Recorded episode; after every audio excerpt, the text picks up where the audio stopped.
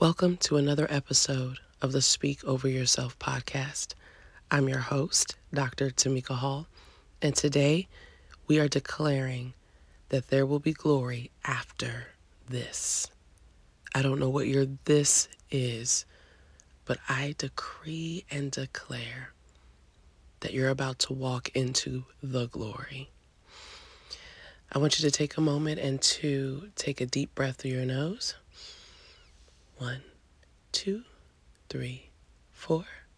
Let it out through your mouth. One, two, three, four.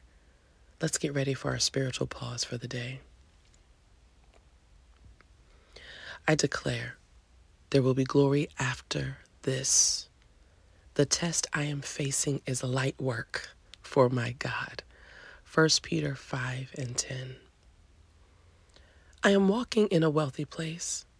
God is going to outdo himself in making me successful.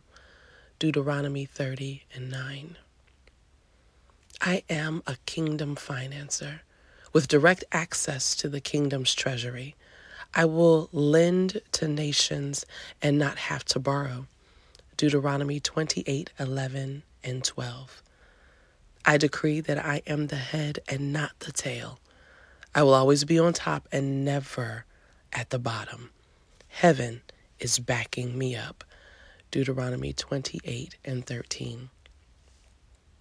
And now for some devotion. 1 Peter 5 and 10 says, In his kindness, God called you to share in his eternal glory by means of Christ Jesus.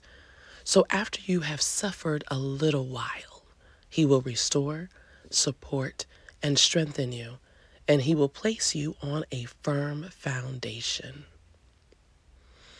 Deuteronomy 38 through 9 says, This is in the Message Bible, and you will make a new start, listening obediently to God, keeping all his commandments that I'm commanding you today.